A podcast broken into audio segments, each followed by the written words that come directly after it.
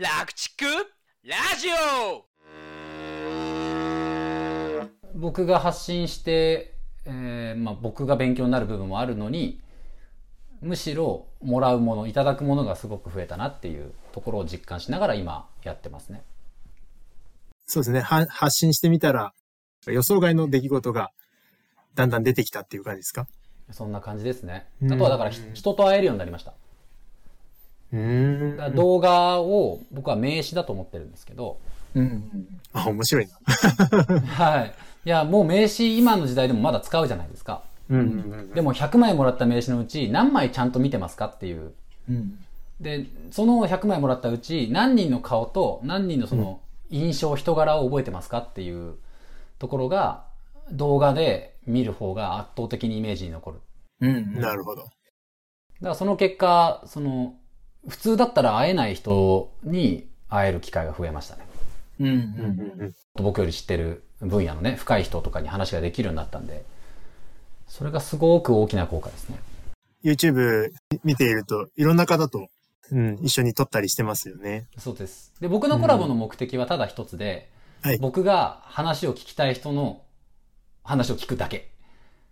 うんコラボを目的としてないっていうか、それは付加、付加効果っていうか、付加価値で、僕がその人と話を聞聞きたいから撮って、で、僕が例えばじゃあテラがある、僕が気になるような先生とお話ししてるっていうのを聞いたら、僕はテラとその人の話を聞きたいと思うから、同じような人もいるんじゃないかなって。まあ、大塚のことを好きだとか思ってる人がもしいてくれるとしたら、大塚と誰々さんが話してんなら聞きたいっていううんうん。のがあるんじゃないかなと思ってコラボをしてます。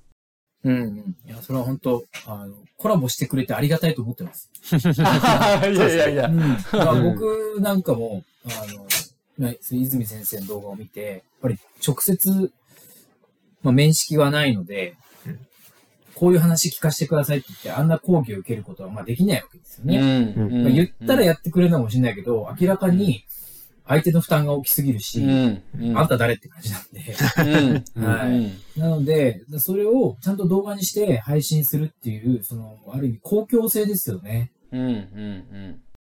YouTube っていうプラットフォームを使って、その情報を欲しがる人のところに、まあ、泉先生の代わりに届けてるうん。っていううん。役目を担っている、その公共性が、やっぱり人を動かすうん。し、うん。うん。うんコラボを生み出してるんだなっていうことをすごく感じますし、ああ、ありがとうございます。うん。だし、うんあのー杓子定規なことを聞くよりも、自分が聞きたいと思うことを聞くっていうことの方が、やっぱり杓子定規なことはどっかで講義で必ず喋ってるんで、うんうんはい。なので、もう僕が想像していない質問をしてくれるっていうのは、うん。うん。うん。う。うんん。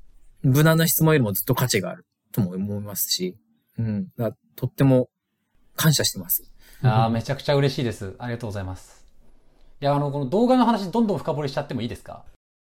えっ、と、僕が聞きたい方のお話を聞く動画を、えー無料公開しつつ、有料も販売してるっていうのの理由を話したいんですけど、うん。うんうんえっと、最初、泉先生との話でこう具体的な例があるんで、そこで話していくと、僕が泉先生が書いてるえ著書、あとは入権の活用誌っていうのがあって、これ面白いなって思って、じゃあそれを動画にしたんですよ。解説動画みたいな感じで。で、それ勝手に公開するとダメだなと思ったんで、泉先生の許可が必要だなと思って、動画を送りつけたんですよ、先生に。あ、先に撮ってね。はい。こういうものを作ったんですけど、公開していいですかっていう。うんで、それを見たら、そんなことやってるやつあんまいないじゃないですか。うん。うん。で、泉先生が面白がってくれて、うんで、直接じゃあズームで話そうって言ってくださって、最初ズームで話した。それだけでもすごかったんですよ。僕はすごく嬉しくて。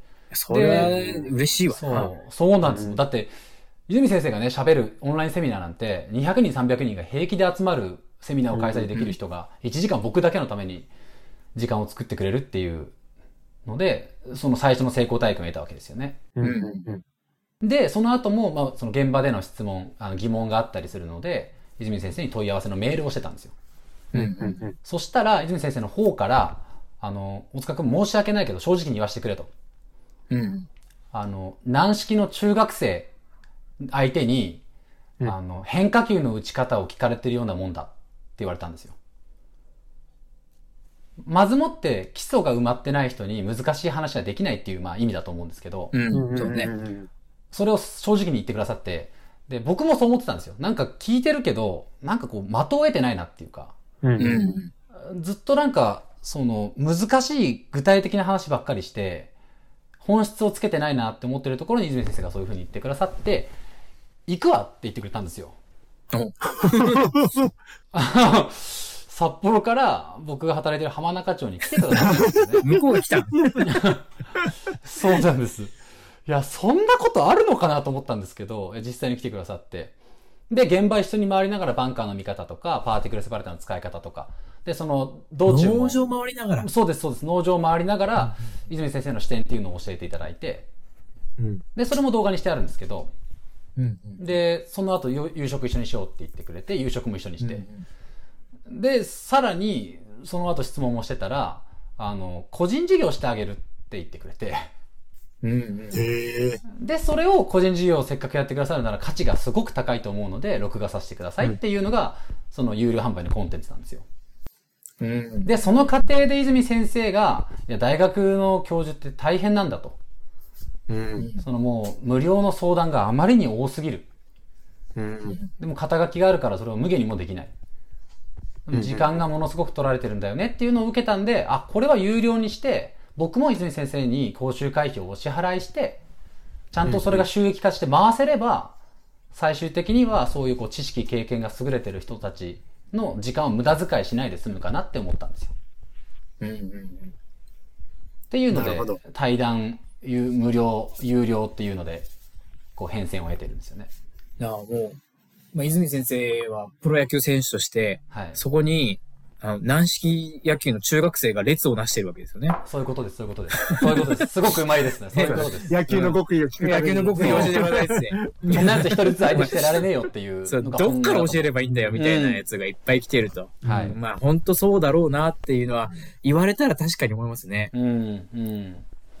特に獣医さんは、特に全体としてね、あの資料とか、その辺の情報が若干疎い部分うもん。あったりしますしね。餌のことなんかわかんない？獣医の方が多いと僕は思いますね。いや、僕もまだ全然わかんないです。うん、うん。そう思います。難しいですからうね。んいやそういう、本当に社会にとってとか業界にとって価値のある人が浪費されないためにっていうのが一つ、まあ、原動力というか、大きな原体験に今なってるわけですね。はい、その通りですね。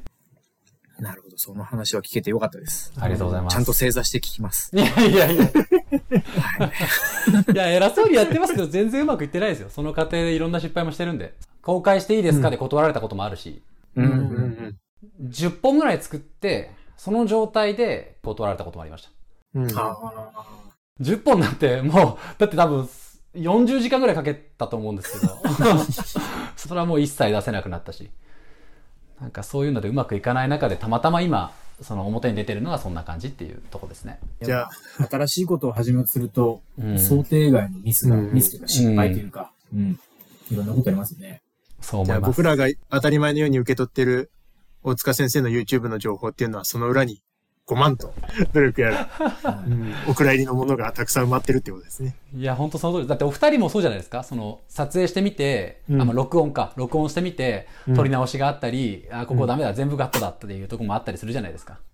意外とそこら辺ないね。うわー、残念ながらしい。羨ましい。あ二回喋りたくないから、うんあの、保坂先生何とかしといてくださいって僕は、逃げるんで。で、素僕もなるべくあの、無駄にはしたくないから、あの、少なくとも60点取れればいいやってものを出してる部分も若干あります。いや、素晴らしいですね。もう出せるのだけ、仕上げてこれるのが素晴らしい。あの、僕らとしては、まあうん YouTube って、うんやっぱクオリティが結構高くないと、うん。こう見てる途中での離脱率が高い印象があるんですよね。うんうん。うん。だし、この質の良し悪しが、画質ってこう如実に出ちゃうじゃないですか。うんうんうん。いや、ちょっとこっちのラジオの話になりますけど、うん。音声って多少雑でもあんまり気にならないですし、そもそもが作業しながらとか運転しながらとか、ながらでインプットしてほしいなっていうことがあるんで、うんうんうん。なのでもう雑音がある環境で半分聞いてないぐらいの感じで聞いてくれって思ってるんですよ。うんうんうんうんはい。なので、うん。て適当って言ったら、ちょっと一部、言葉も間違えました、今。うん。いや、まあ、ニュアンスは伝わりますよ。すごくニュアンスは伝わります。とりあえず、撮ってみる。うん。で、撮ってできたものを聞いてもらって、で、なんか、いまいち、いまいちだな、よっぽどダメだったら撮り直すでしょうけど、うんあんまり、そんなにダメってこともないし、うん足りないことがあったら、うん後で補足の音声をまた撮ればいいやっていううんうんうんうんうんうん。感じです。いや、いいと思います。うん。あと、まあ、ありがたいことに聞いてる方で、もうちょっとこうした方がいいんじゃないかっていうご指摘をいただくんですよね。うんうんうんううんん。あの、お問い合わせのところから。うん。だからまあ、そういうところを受けて、まあ改善していけばいいやっていう、結構のんびりしたスタイルなんで。うん。うんい。や、そのスタイルが一番早いと思うんですよね、逆に。そうですね。あんまり労力をかけすぎないっていうことを、うんちょっと大事にしてるんで。うん、ううんん。すごいよくわかります。スタスタート時点で、農場の庭先で農家さんにする説明を先取りしてるってだけなんで、うん。内容的にそのレベルでいいというか。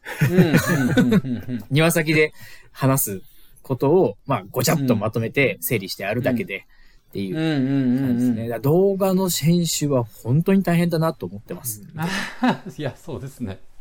だから、うん、最初は15分の動画を編集するのに4時間、5時間平気でかかってたんで、うんその楽をするっていう方向にやっぱり行きたいですよ、最終的には。うんうんうんだから僕の馬術と、まあその、話したい内容をまとめる技術が上がってきて、うん編集が必要なんなくなるっていうのが一番の目標ではあります。うんうんうん。そうすると話したい。いこと、僕がインプットしたことをどんどん発信できるんで、そっちの方がお互いに逆にいいのかなとも思うんですよね。確かに。10分を1本勝負でそのまま上げれたら一番楽ですもんね。間違いない。この番組の情報はなるべく科学的知見に基づいてお送りしておりますが現場での経験則や個人的な見解も含まれております牛の治療に関わることはかかりつけの獣医さんとよく相談の上ご検討ください。本日の番組はいかがでしたか？番組への感想・質問はこちらまで。ファックス番号028-675-5975 e メール rakuchiku.radio アットマーク gmail 番組概要欄にも記載してありますのでぜひお気軽にご連絡ください。お参加今夜は